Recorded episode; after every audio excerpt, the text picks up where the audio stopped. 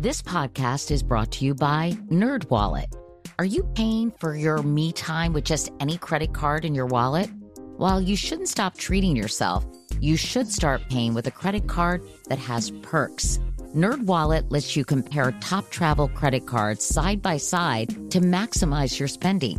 Some even offering 10 times points on your spending. So, what could future you do with better rewards? A free flight? Room upgrades? Don't wait to make smart financial decisions. Compare and find smarter credit cards, savings accounts, and more today at nerdwallet.com. Reminder credit is subject to lender approval and terms apply. NerdWallet, finance smarter. From BBC Radio 4, Britain's biggest paranormal podcast is going on a road trip. I thought in that moment, oh my God, we've summoned something from this board. This is Uncanny USA. He says, Somebody's in the house, and I screamed. Listen to Uncanny USA wherever you get your BBC podcasts, if you dare.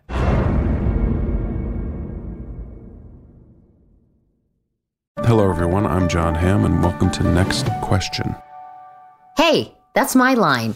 I'm Katie Couric, and yes, welcome to Next Question.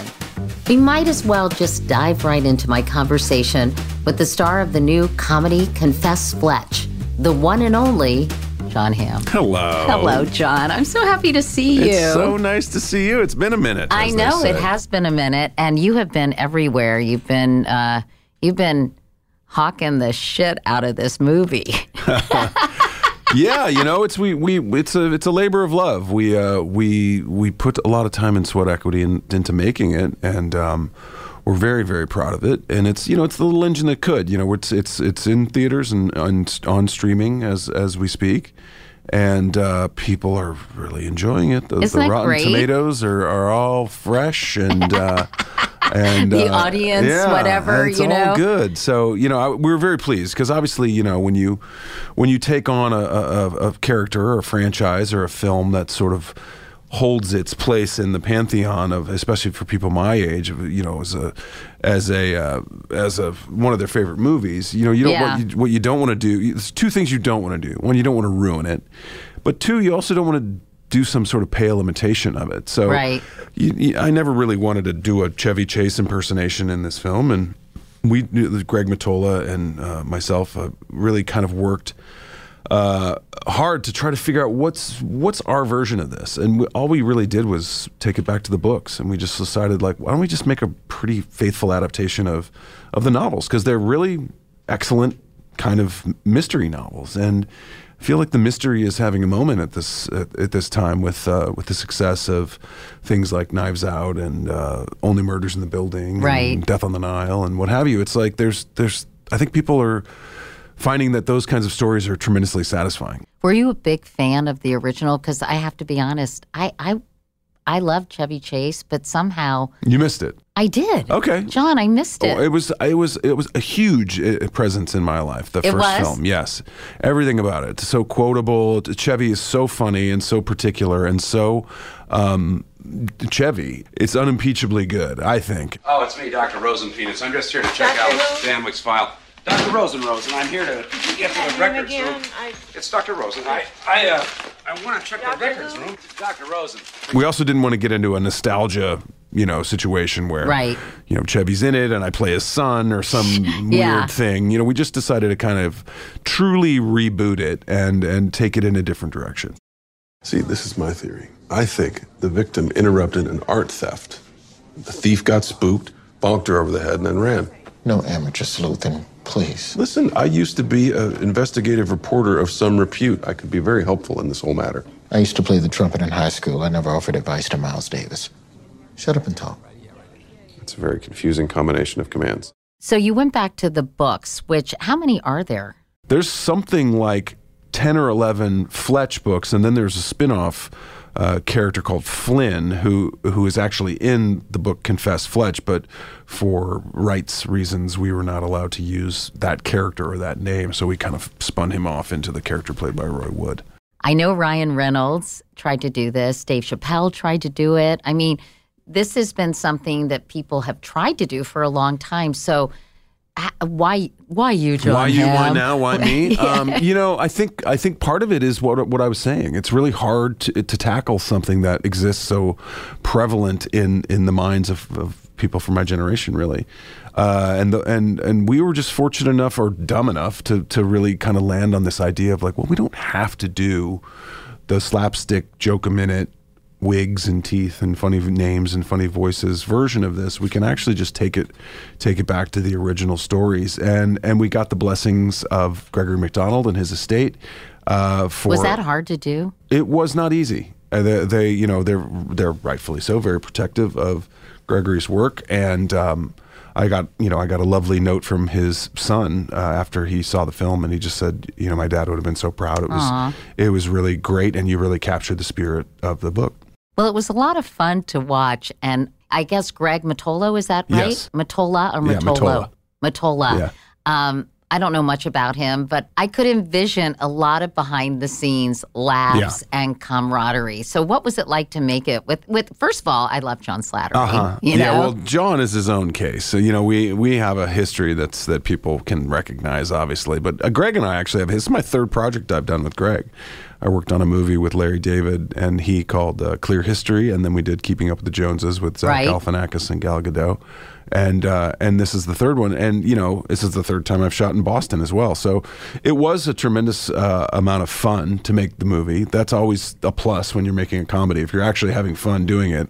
Which also for me and Greg uh, as as producers on it as well. There's a ton of other things you have to worry about. But- Right.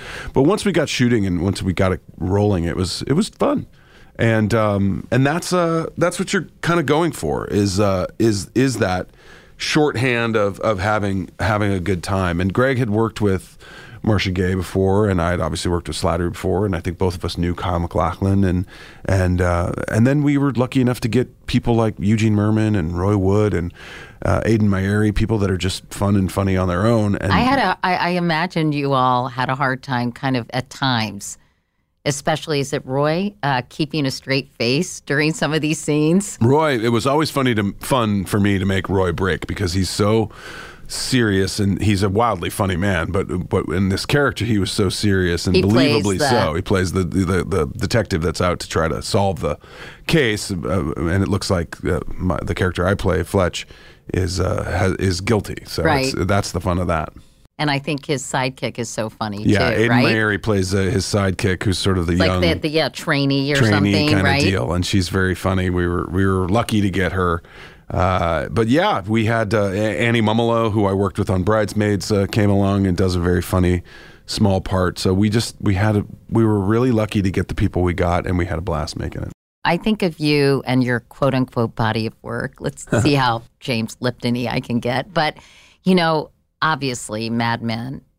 I mean, we'll we'll talk about that in a second. But you are a very talented comedic actor and you love comedy. I thought you were so funny in 30 Rock. But tell me about sort of your preference. Do you enjoy doing funny better? Well, I'll, I'll say this about that. You know, I'm I'm lucky enough to have uh, uh, credibility on both sides of the aisle, so to speak. So I have, uh, you know, uh, been been given the incredible f- good fortune to to have done work with some really talented people on the dramatic side as well as the comedic side. And part of that was b- getting famous doing such a serious um, you know sort of brooding kind of dramatic work as Don Draper that I could then pivot off of that and instead of choosing the things that were offered to me off of that, which were basically versions of the same thing, to actually be able to pivot and say, you know, I'd actually like maybe do something a little goofier and funnier,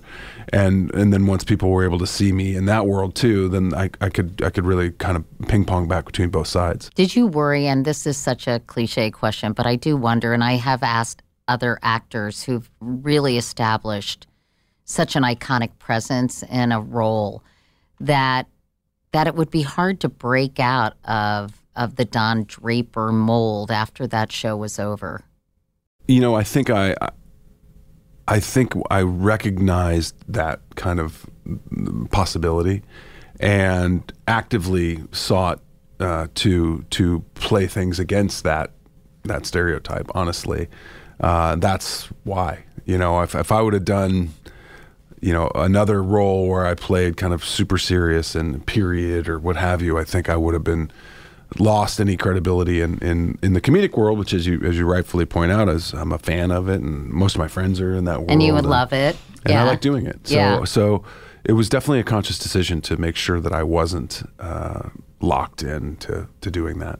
you know, I think the fact that you really struggled. I mean, this the struggling artist moniker actually really fit for you because it took you a long time Yeah. to get noticed and to start having things click for you. You went to the University of Missouri, Mm-hmm. right? Then you started out, you went back to your old high school and Yeah. taught, which to me is like a series in and of itself. Yeah. John Hamm Yeah. teaches what? What did you teach? I taught acting and public speaking and improv. So I taught the entire eighth grade, and then ninth through eleventh grade uh, were elective uh, did, courses. did you have fun doing that? I had a blast, and I mostly I went back because I, I recognized that that school had done so much for me and, and served in in uh, in keeping me engaged and keeping me um, on a achievement oriented path and and uh, kept me you know sane basically in a, in a time when my, my life could have very easily gone uh, in several different directions and and provided me with the the artistic input and the and the and the spark that I uh, on in many places wh- whether it was athletics or or the theater or or academics. It was all it was all you were encouraged to to succeed and to achieve at all of those things. And I just found that to be a really healthy and wonderful place to be so I really wanted to kind of have that experience for another generation and I was fortunate enough to to really be able to do it Ellie Kemper being the most visible of of my former students but uh, but I have quite a few of them that I'm that I'm tremendously proud of and so you went from teaching at your alma mater, and then you you took off for Hollywood, Mm-hmm. and um, it was it was a slog, right, John? Yeah, you know, it's it's it's a very strange, uh, tr- uh, you know, it's a very strange transition to be to be you know to drive west from St. Louis, Missouri, and then find yourself in Los Angeles and really realize that not only are you a, a very small fish in a very big pond, but that pond is a small part of a larger ocean. And uh, and you don't really have any kind of survival skills whatsoever. So it was it was a real tricky uh, and challenging transition to realize that you know okay this is this is not gonna this might not happen overnight um, Did you take acting classes once you got there? I did I, I enrolled in a class or two and uh, the and Kominsky method. not quite but I, I did you know I was in class with a lot of working actors and a lot of people that I recognized from TV and uh, and and you know it was it wasn't inexpensive so I had two or three jobs you know it was just it was hustling. It was surviving you know and then and I knew a, a little bit about that. That's was kind of my go-to you know ethos for a Yeah. long time. So uh, fortunately I had a really good group of friends that kind of were all in the same boat Like Paul Rudd. you well, Paul was in a very different boat, Yeah. very nice, nicely appointed luxury liner at that point. But uh, but but Paul was there too, and Paul was proof, you know, was sort of the proof of concept. Like, look, And okay, you all knew each other from St. Louis, or knew because you were both from St. Louis, you connected. well. Paul's from Kansas City. I'm from St. Louis. So Oh, okay. I knew Sorry. Paul because his roommate at the University of Kansas was the older brother of a friend of mine from high school. So he would come back for holidays and weekends, what have you. Um, and uh, and yeah, so P- Paul was sort of like there as the example of like, oh, well, maybe it could happen. You know, it, doesn't. You don't have to be the, the son of somebody famous, or I guess you kind of do now. It seems like, but uh, nepotism wasn't quite what it is uh, now back then. you had this idea that if I'm if I'm not in it, or if I'm not making it by the time I'm 30, I'm going to pack my bags and figure out something. Yeah, I gave myself five years, and at that point, that would have been. I was 25 when I moved to LA. That would have been a, a you know sixth of my life, what have you, 20 percent, 17 percent of my life, and uh, that's enough time. I thought to like establish some kind of plan, put it in action, see if it works. And and it was. It, I I've, I turned 30 on the set of my first movie. I was paying my bills, being an actor. I had paid off my student loans. I wasn't working in a restaurant or bartending for the first time in a decade, and uh, and I was like, okay, I'm, I'm this this seems to be working. You know, in the first three years that I was in LA, I I auditioned for tons of things, but it it didn't. Uh, nothing hit. And did you do small roles or Nothing. commercials? I mean, nothing. I, I was an extra. I was an extra in the pilot of the practice. You know, I had a featured extra uh, role in Ally McBeal where I didn't have any lines. I was just the guy at the bar. Nothing substantial and nothing that was able to pay my bills for years. And finally, I got you know a part. And I had to talk, and then I got a little more What was and a little that? more. What- What was your first speaking The first role? thing that I had that was that was of any consequence was a role on a TV show. It was on NBC uh, on Friday nights called Providence, and it was. Oh, uh, I remember that with course you do. Maria Canasadada. Maria Kanakaredes, yes. you. Uh, that was the first thing So- I learned is how to pronounce the star's And, and by the Very way, important. beautiful, lovely person. Lovely lady. Don't I know you? You remember me? yeah, you're the bartender. What are you doing here? Fireman by day, bartender by night. I had a, a one-time guest spot on that that probably paid me more money than I had made the entire year, and they asked me to come back for 13 episodes, uh, and then they asked me to come back for seven more episodes, and I was like, "This is this is the gift that keeps on giving. This is just great." Uh, and then I got another part and smaller things here and there, and then I got a, a a a series regular on a Lifetime television show called The Division, starring Bonnie Bedelia and Taraji Henson Oh. and and Nancy McKeon and Lisa Vidal, Tracey Needham, uh, Amy Jo Johnson. We had a great cast. No, I do not do group. I buy my own tickets. Come on, but you got 20 times the chance of winning. right. Remember that woman that bought those tickets last So? month? Yeah, she's supposed to collect for the whole office and buy the tickets, and then she said she bought one more that was supposedly the one that won all the money. Yeah, I'm not even going there. No, I lotto alone. and it it just got a little bit easier to put, push the rock up the hill every day. And so that led to you know more and more opportunities and, and movies and things and pieces and parts and whatever until I was finally in the running for a show called Mad Men, and that was in 2005. That was 10 years after I moved to uh, to LA, and um, it only took 10 years to be an overnight success. When we come back, John shares the funny story of how he found out that he had landed that gig.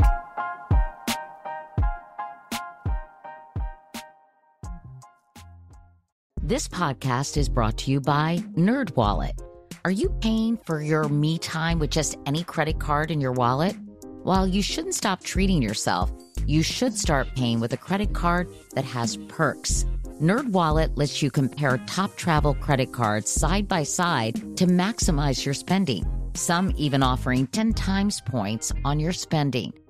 So, what could future you do with better rewards? A free flight? Room upgrades? Don't wait to make smart financial decisions. Compare and find smarter credit cards, savings accounts, and more today at nerdwallet.com. Reminder credit is subject to lender approval and terms apply. NerdWallet. Finance smarter. From BBC Radio 4, Britain's biggest paranormal podcast is going on a road trip. I thought in that moment, oh my God, we've summoned something from this board. This is Uncanny USA. He says, Somebody's in the house. And I screamed. Listen to Uncanny USA wherever you get your BBC podcasts, if you dare.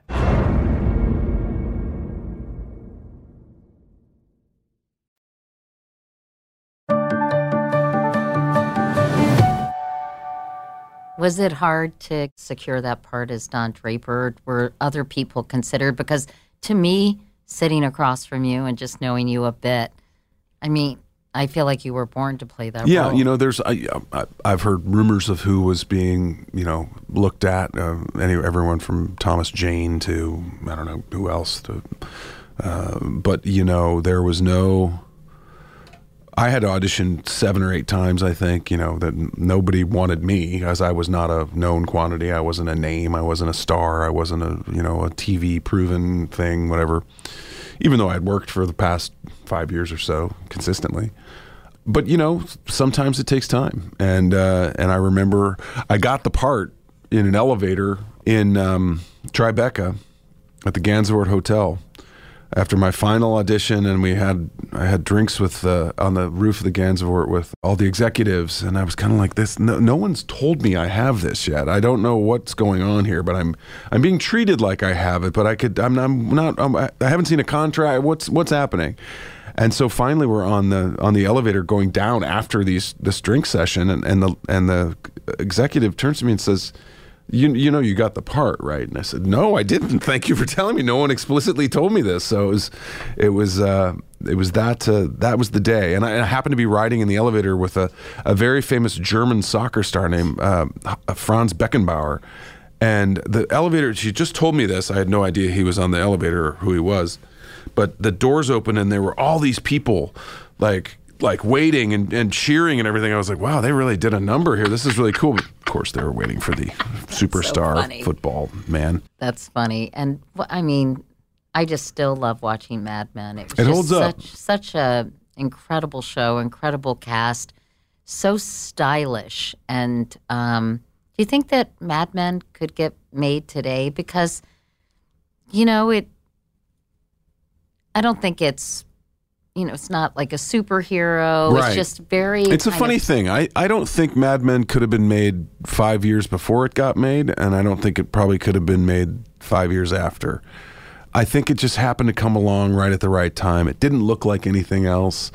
It didn't act. The show wasn't about cops or firemen or lawyers or doctors, so it didn't have or gangsters or what have you. It was the stakes in the in the in the world that we were playing w- were not the life and death stakes that most television deals in, right? Right. So it wasn't Tony Soprano or Walter White or this or or you know ER or, or what have you or NYPD Blue. You know, it just it was it was real life and it was portrayed so uh, as you say stylishly and um, and beautifully that I think that's how it it, the, that's how those stakes were were brought, and there, and there were things that people could recognize. You know, things like your your your marriage dissolving, or your career not going the way you want it to, or or every, you, you getting everything you want. And what does that mean?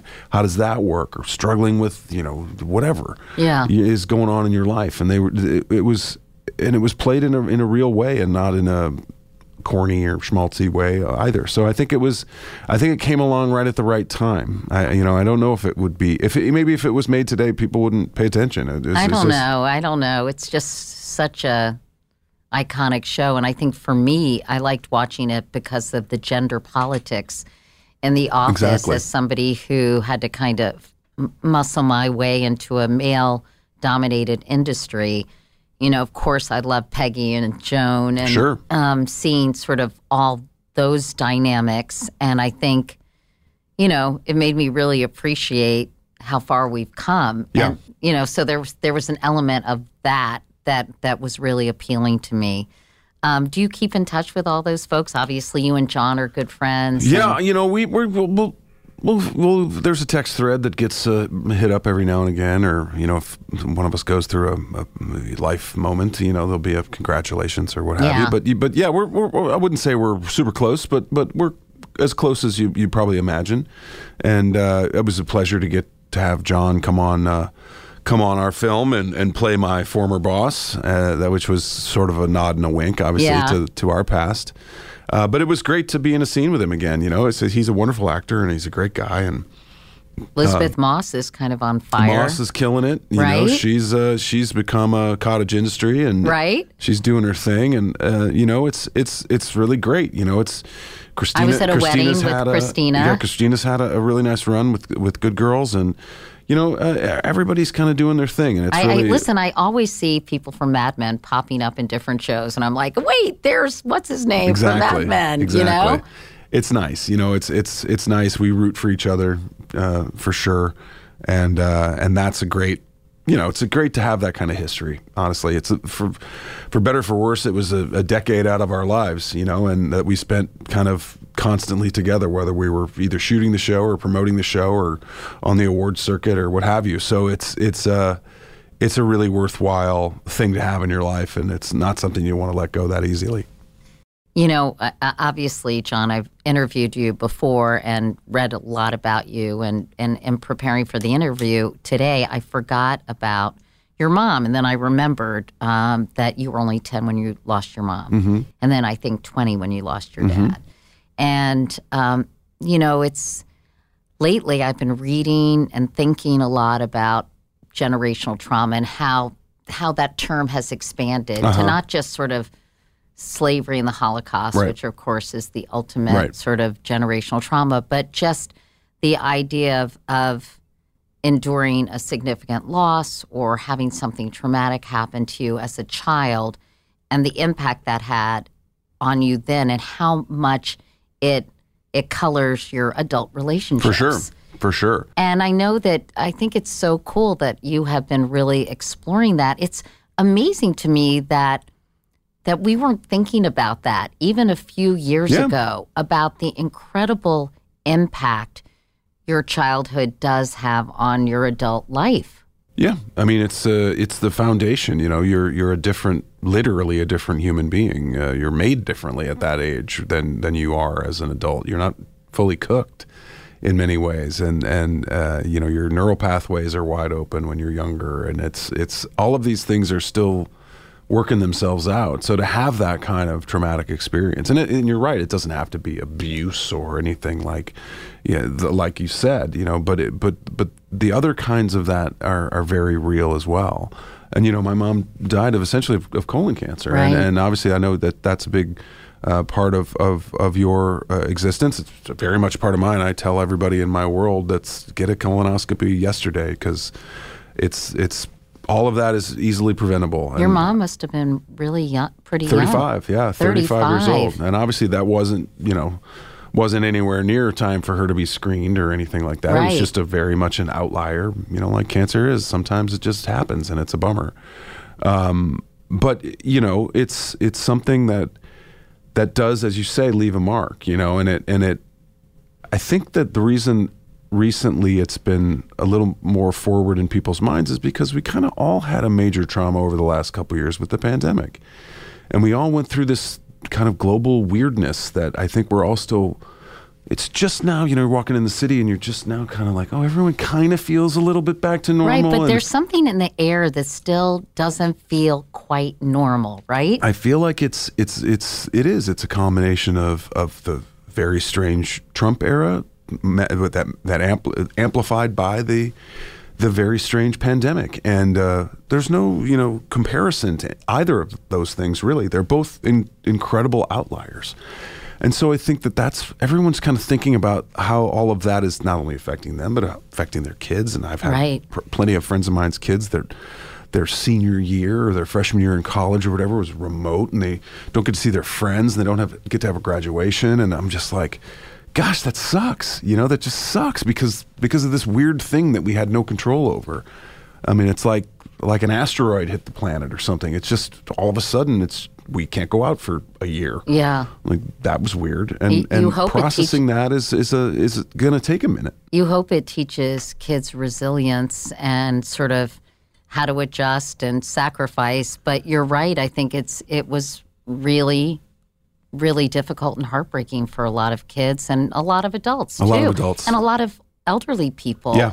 Who declined so rapidly because they didn't have the social have interaction. Social, social, the social uh, part of our day-to-day existence having having that completely removed, uh, or, or or completely replaced, I should say, with with some semblance of, if you're lucky enough to have a computer or or Wi-Fi or Right. whatever, you could Zoom or you could FaceTime or things like that. But I I remember early on in the pandemic calling all of my friends or FaceTiming all my friends. Like, I, I've talked to you more in the last like six months than I have in the last six years because there isn't a, it's a replacement for what was just normal life of Right. seeing people. Like, no, I think I'll call my friend, see him. How's he doing?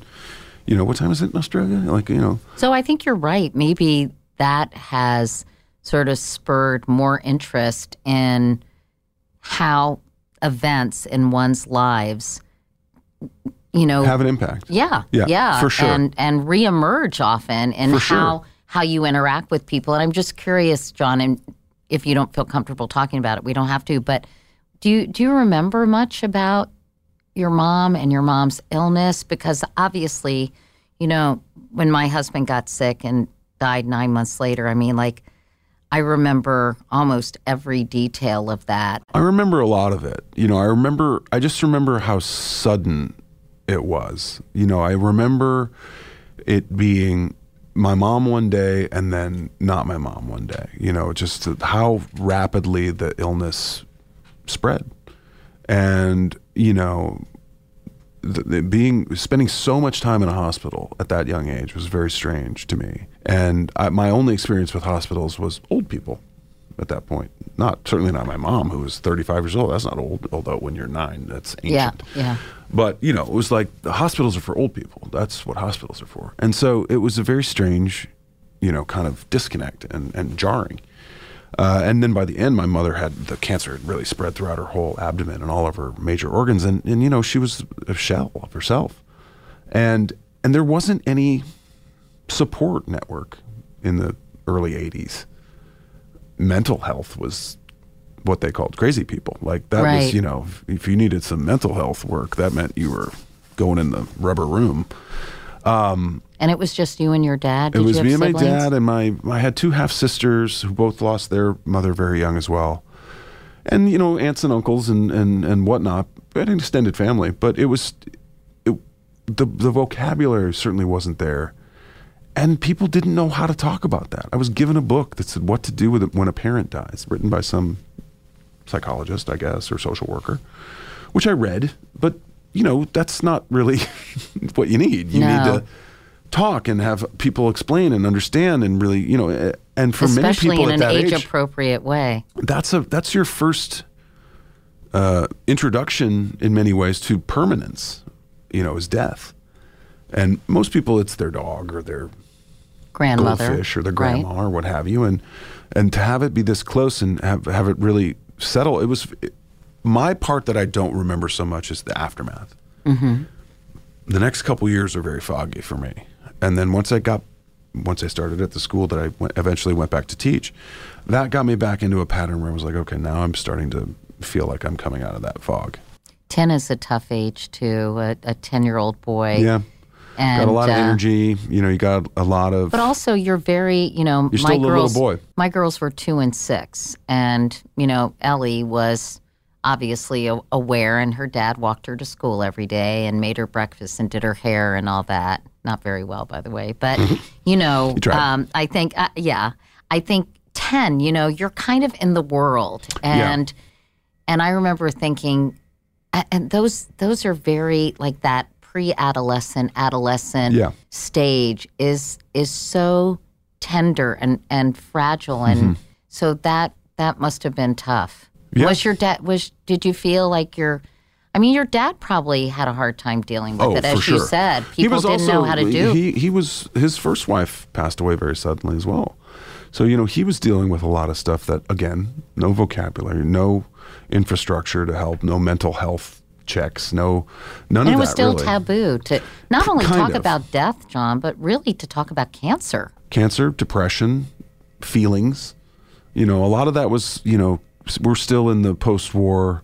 You know, my grandfather fought in World War II, and I remember going through when I was probably in my late teens or even early twenties, some of his photo albums from back then. You know, handsome guy in the Navy, in the you know the outfit and Yeah. thing, and I was like, oh man, where were you? I was, oh, we're in the Philippines. I was like, Philippines when World War II, and you're like, oh yeah, like that was a brutal part of World War II. Like the Pacific Islands were not.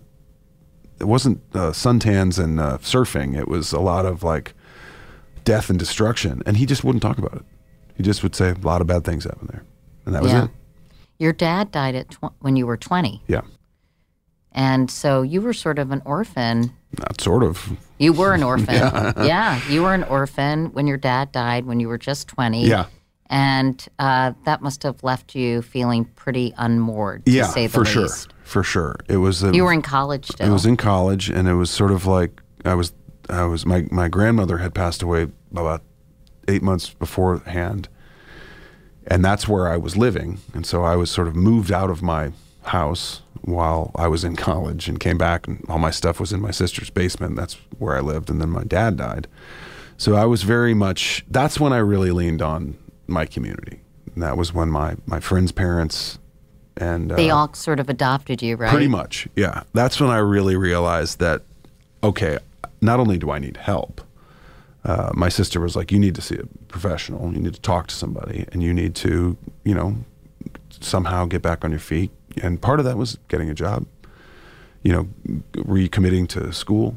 and and really kind of understanding in some way what was going on. You know, what was what was not only what was happening now and what had happened, but what what do you want?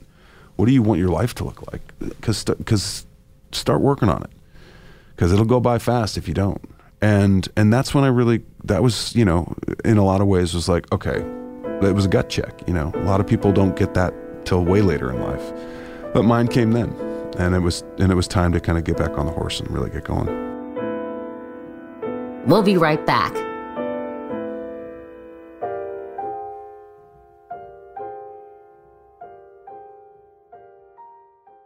This podcast is brought to you by NerdWallet.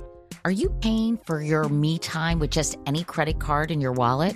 While you shouldn't stop treating yourself, you should start paying with a credit card that has perks.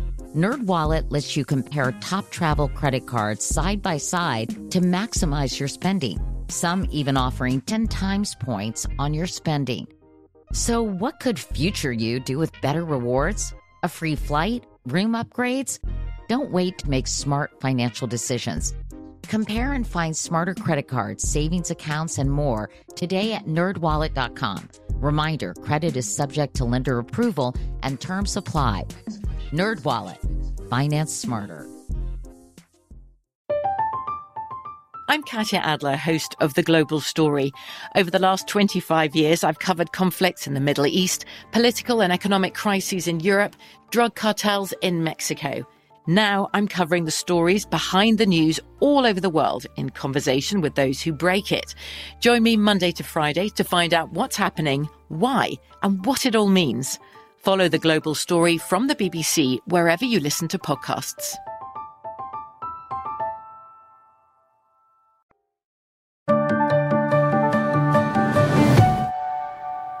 I feel like you have really started in a in a very significant way delving into the impact of your your mom's death and later your dad's death and you know there's a guy named Terry Real who I've interviewed who talks about the adaptive child versus the wise adult Mm-hmm. and some of the impulses you have that harken back to when you were much younger and I'm just curious you know what are you learning about yourself Jon through your work, through therapy, that has helped you in forging your relationships today? Sure.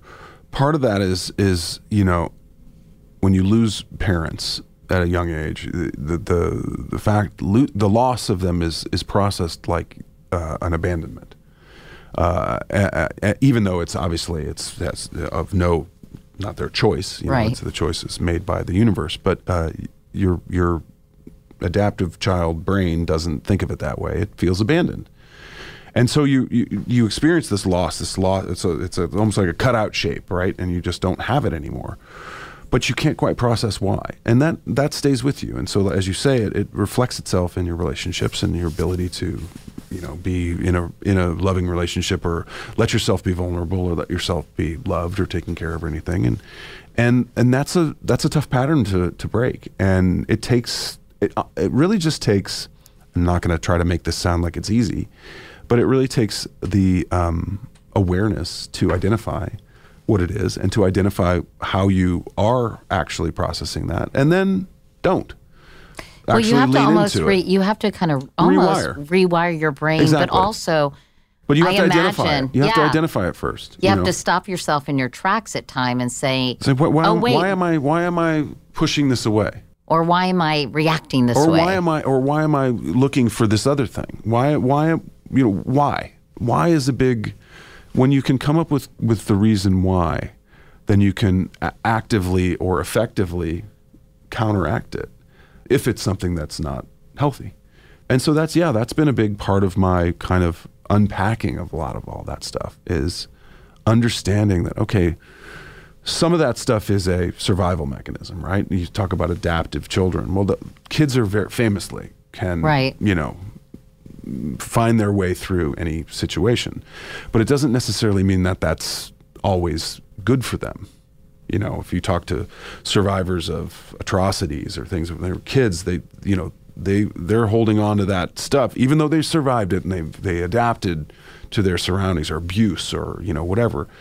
But you have to really understand that that surviving something is not uh, overcoming, overcoming it. it and, and and and learning from it. Yeah. Well, so you you how are you feeling on like the healthy and whole spectrum these days, mentally Pretty and emotionally? good. You know, I'm I'm I'm for me, the pandemic was actually, you know, I hate to say this, it's always like you say, I had a pretty nice pandemic. Um, but I got to, I, I, worked a lot, which was good.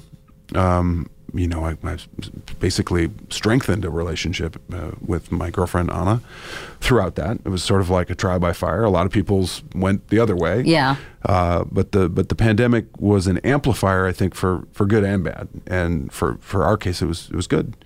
And um, you know, I'm looking forward to the whatever the next phase is. You know, it's it's I'm I'm I'm very present in in that and and understanding that you know none of that stuff comes without real awareness and work on it and and and paying attention. That's a big part of it.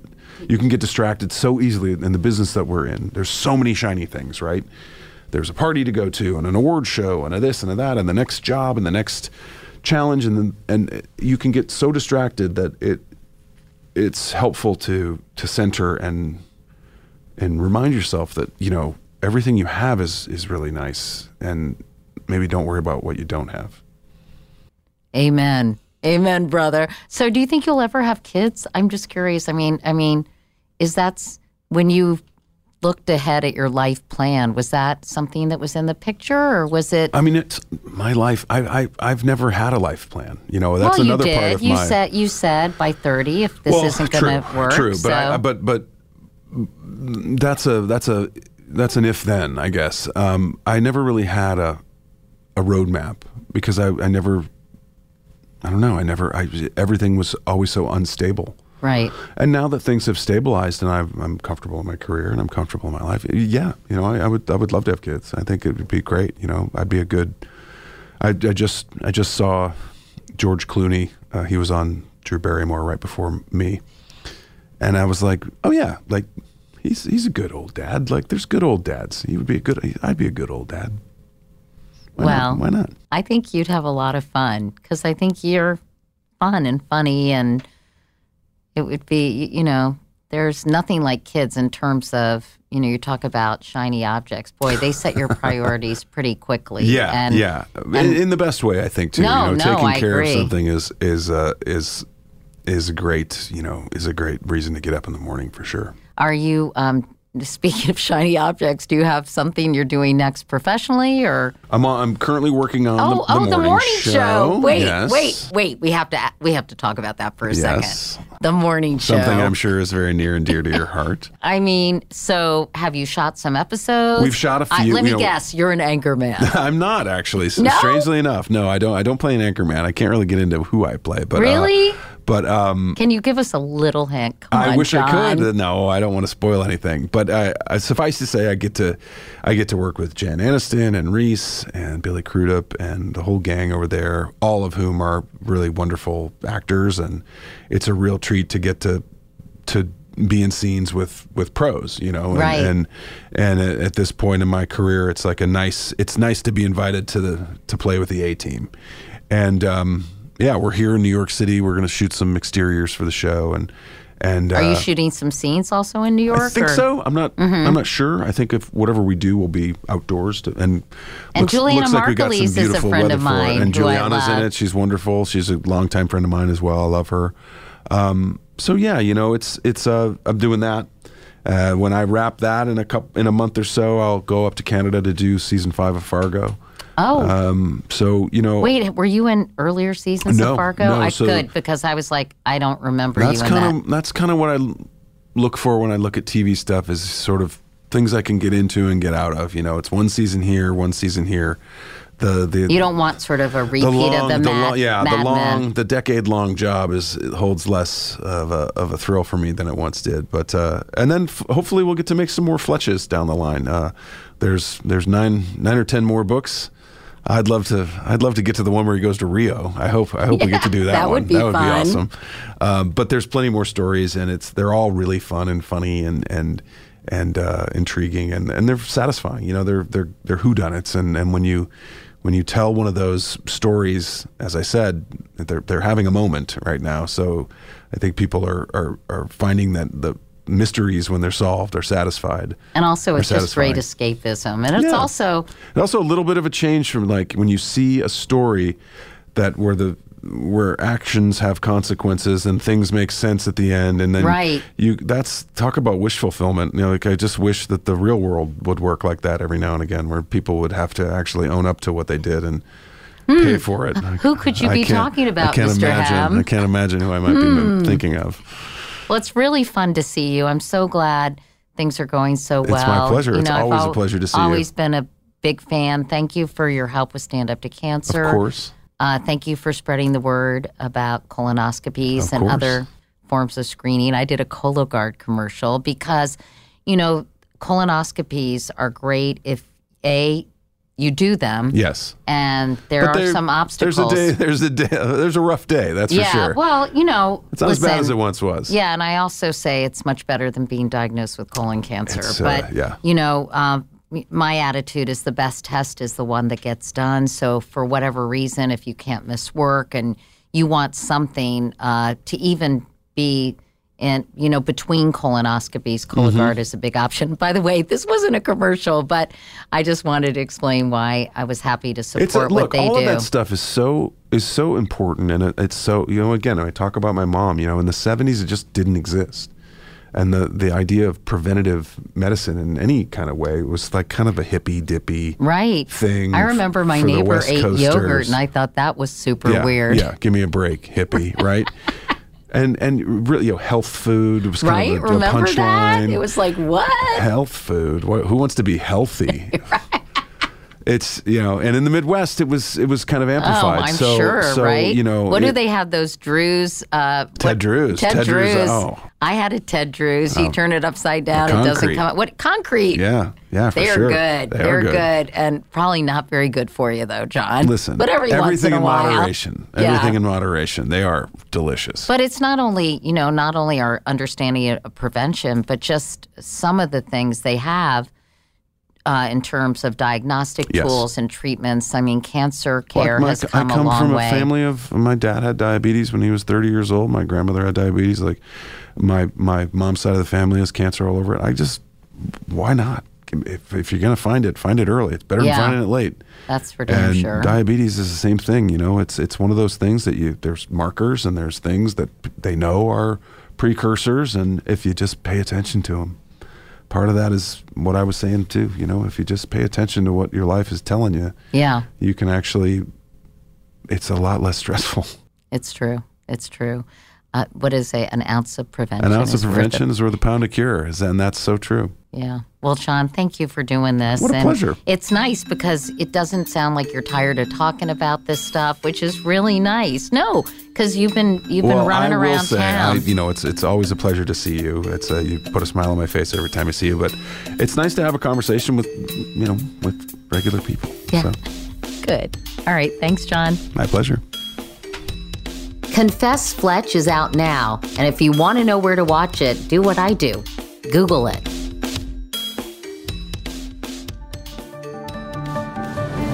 Next Question with Katie Couric is a production of iHeartMedia and Katie Couric Media. The executive producers are me, Katie Couric, and Courtney Litz.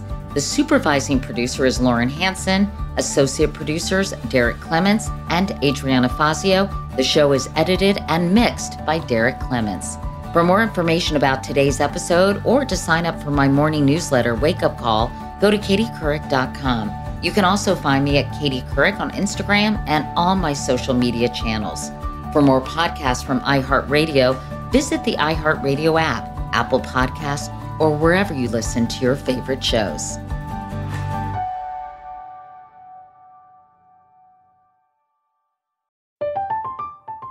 I'm Katya Adler, host of The Global Story. Over the last 25 years, I've covered conflicts in the Middle East, political and economic crises in Europe, drug cartels in Mexico. Now I'm covering the stories behind the news all over the world in conversation with those who break it. Join me Monday to Friday to find out what's happening, why, and what it all means. Follow The Global Story from the BBC wherever you listen to podcasts.